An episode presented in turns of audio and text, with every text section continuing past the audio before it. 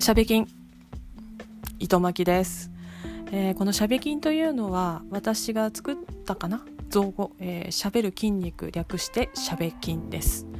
あの、まあ、体とか声とか脳みそとかいろんなものを使って人は喋っています、えー、その筋肉というのは喋っていかないと衰えるし鍛えていけばよく喋れるようになると信じているのが私糸巻です、えー、このしゃべ筋を鍛えるためにですねえー、私のツイッターのリプランで皆さんからお題を募集しています。このお題についてお話しすることで筋トレを行っているというのがこの番組です。あの皆さんがあってのこのしゃべ筋ですのでお題はお気軽にあのリップで投稿してください。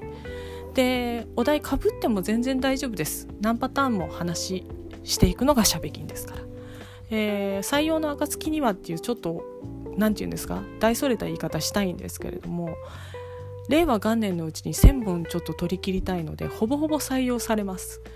であのその折にはですね、えー、お題をくださった方のお名前とその方がどんな印象でどんな方なのか勝手にお話しさせていただいております。事前にここは話さないでとか、えー、むしろこういう部分を強調して話してほしいということがあればですね DM またはリプランで、えー、要望お聞かせいただければ対応させていただきます。何も言わないようだったら勝手に話をさせていただいております。さて喋、えー、るっていうことで皆さんには肩の力を抜いてあの聞いていただきたいんですけれども私もですね何か準備をしてという形はやっぱり避けたいので今日も何も手元に置かず、えー、なんなら、えー、今はお題をくれた人の名前とお題がちらっと浮かんでるだけの状態でお話を始めています。なのでそのあれ？この間言ってたことなんか言ってること違うじゃんってことがあるかもしれないですけれどもそこはおしゃべり多めに見てください。はい。もう18回目ですよ。ありがたいことで、えー、今回お題いただいたのは千手観音さんですね。千手観音の意味ちょっと言いたいんだけど。でもいいや今回は。別アカウントで文学のあのイベントに参加したりしてるんですけど今回その文学イベントのパートナーをしていただいてる方です、えー、ご自身はあの飲食店の方なんですけれども料理にすごくこだわりなどあり美味しいものを作りたいというかっこいい、えー、お父ちゃんキャラクターです。あのバイトの子たちのことを娘のように可愛がってるっていうのがツイートの欄でもわかるんですけれどもまあでっかいですわ。心が、えー、私もそのでっかい心の中にすっぽり入れていただいてよくお父ちゃんお父ちゃんとか甘えさせていただいてるんですけどあのまたねその料理とかもあの私も一応趣味なので、えー、お話とかすることがあります。で千住さんのねそのツイートの見どころはまかないっていうね 今日のまかないってとあの写真出すんですよ。これが美味しそうなんだ。いやなんか何て言うんでしょう。気取った料理というわけではなく美味しいものっていうのを追求している方なんだなっていうことが写真からも言葉からも伺えて、えー、料理っていうものを私はそういうふうに捉えてるところがあるので結構尊敬している方の一人です。しかもですね千住さんまあ私お父ちゃんって呼んでるんですけどお父ちゃんは私のことを「あなた」っていうあな鬼女の木に「鬼女」って書いて「あなた」とか「木」型って書いてあなたとか呼んでくれるんですよ。ジェントルメン。そんな風に呼んでくれる人がいるとはってよく思ってます。まあなんかでもねそんなそのジェントルメンっていう一面だけじゃないんだよ本当は。いかついんだよ本当は。奥さん大好きないかつい人なんだよ。垂れ込んでやった。そんな戦術観音さんからのお題はおむすびなんだよね。うわ おむすびなんだよ。なんかそれでなんかマキちゃんのなんかこのおむすびの聞いたらおむすび食べたくなっちゃうかもしんないねみたいなこと言われたんですけど。おむすびのエピソードなどうまとめていこうかなどあ下げがね落ちがねどういこうかな。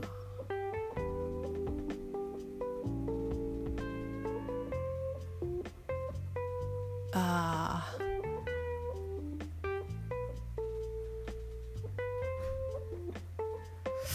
うん。難しいですね。シンプルなお題ほど難しいもんですねやっぱね。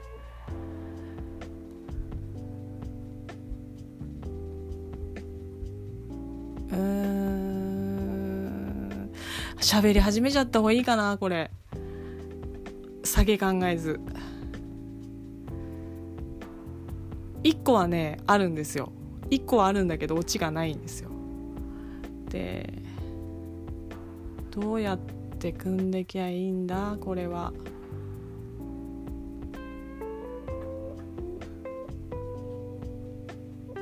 あーそれでいくか。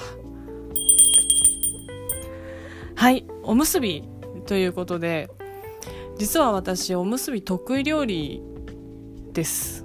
あの料理に入らないじゃんって思われるかもしれないんですけど結構なこだわりがあります。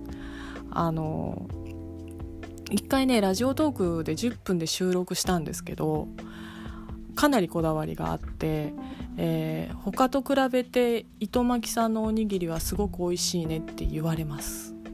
作り方については結構シンプルなんですけどね。でこれは、えー最後にちょっとまとめて紹介しようかと思うんですけど、えー特に美味しいねっていうふうに言われる私から言うのもなんですがおにぎりって結構違うでしょみんな。結構みんな同じものだと思ってるでしょ。でも違うでしょ家庭それぞれって。あの驚いたのがさ私関東圏ですよ。私は関東の人間です、えースタイルとしては三角のおにぎりに70%ぐらいで海苔をこう、巻く。巻くでいいの。貼るなの。わかんないけど。タイプです。で私のこだわりとしてはコンビニっぽくならないようにしっとりさせる海苔です。あのもうしっとりした状態で食べてくださいっていう手で握っちゃうので握った時に手濡れた状態で海苔をこうペッてつけるっていう作業にしちゃってるんですけど。だからこそ疑問疑問というか疑問ではないですね。びっくりしたんですよ。関西圏の味海苔。味海苔おにぎり。どういうこと？って思って。今このラジオって聞いてる方関東圏が多いのかな？関西圏であるらしいんですよ味のりのおにぎり文化っていうのが。でしかもその普通みたいなんですよ。味のりのおにぎりが。であのいどどこ疑問に思いました？関東圏の方どこを疑問に思いました？私最初サイズでした。味のりってあの旅館とかに出てくるあのなんかさちんまいやつあるでしょ？ちまっとしたやつ。でさっき言ったけど関東圏のおにぎり握ってる身としては大体ね何ていう正方形のあの海苔をこう長方形にして巻き込むからある程度のサイズに切ったとしても大体70%ぐらい海苔いくんですよ。三角の端っこだけ米が出てるかなっていうぐらいになるから。それでいくとあの旅館に出てくるあのちっちゃい海苔のやつはふんどしみたいになっちゃうじゃん。なんかさあの昔の米っ子っていうあ米っ子海苔ついてないか。なんか漫画に出てくるおにぎりみたいことになるじゃん。なんかこうおにぎりマンみたい。あおにぎりマン違うわ巻き方が。ブレてんな私今日。あのこれともかくなんかピッてなんかふんどしみたいになるはずじゃん。あの味のりだったら。サイズ感よっていうのがまずあって。ところがねこれ解決されてるんですよ。おにぎり用の味のり関西で売ってるらしいんですよ。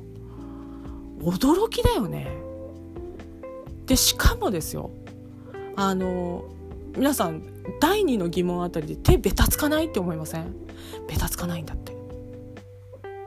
つかないんだって。それであのコンビニでも味のりのおにぎり売ってるらしいんですよ関西圏。これびっくりした。これびっくりした。でしかもその地方あるあるですよね。あのうちの地方に売ってるものは全国で売ってるっていう錯覚を起こすぐらいえー、メジャーなことらしいです味のりおにぎり。でねこの間私ねやってみたんですよ味のりおにぎり。美味しい。いや別物ですよね。でも。別物だけど確かに美味しかった。ただその味のりの大きいやつ買ってみてやったんですけどベタつかないですね。確かに。あの旅館で置いてるやつとは違います。なんかまあ、あれさ旅館で置いてるやつバリって折れるでしょ？ひどい時。あれがない。だからやっぱね関西圏のおにぎりはあの味のりっていうこと定番になってるからああいうもの生まれてくるんだろうないや味のりおにぎりっていうのはちょっとびっくりしたんですが地方でこれだけ違うし各家庭家庭でも結構違うんですよねおにぎりって。であのー、まあまあ、母親が作ったおにぎりどんなでしたかっていう話になっていくんですがうちの母親は実はあんまり料理が上手じゃないんだよねお母さん。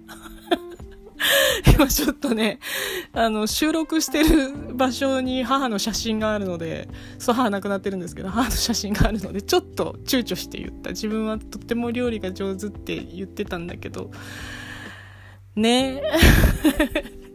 あまり上手じゃなかったんです。あのおにぎりのサイズいつも違うし。そうそうそう。うん。なんかこう見られて言うのはあれなんだけどね。そんな感じでした。だからおにぎりっていうものに関してもまあバラバラな感じだったんですけどそのまあキャラ弁とか今あるからよくわかんないですけどそれもまた家庭家庭の味になってくるんじゃないかなって思うんですがどうなんでしょうね。俵型とかいろいろあるでしょう。であのー、私の身長の話は前にしたかもしれないんですけど昔から高い方なんですね。で、えー、まあ見かけ倒しなんですよ。と運動ができそうとかね。バレーボールできそうそう。バスケできそう全部ダメみたいな。あの 本当にね中学入ってすぐとか本当見かけ倒しのせいでものすごくなんか苦労したわ。あとピアノできそうやらないっていう。まあその背が大きくて手が大きいんですよ。手が長いんですそれで。小学校の時のあだ名 ET とかでしたもん。顔を想像しないで。顔は ET じゃないから。ちょっと待て。待て。なんか健直子みたいな顔を想像したろ。違うぞ。もうちょっと可愛いぞ。いや、健直子に悪気ないけど、いや、それぐらい手が長いっていう話ですよ。だからその、それを生かして何かやりなさいよっていうことはよく言われたんですけど、そもそも向かなかったっていうのがあって、まあそういう人なんです。で、ただその身長が高い人たちって無駄に仲良くなるっていうのがあるんですよ。女の子同士だったら特にじゃないかな。あの朝礼の時に後ろの方って先生回ってこないから 大体わかります？後ろの方まで回ってこないから後ろの方で背の高い集団と喋ってんですみんななんやかんや小学校の時から群れなくても背高い同士っていうのはなんかアイコンタクトで仲良かったんですね。それはねそのその時の友達っていうのも結構継続して仲いいんですよね。のっぽ同士で。であの集合写真とかでも後ろ行くじゃないですか。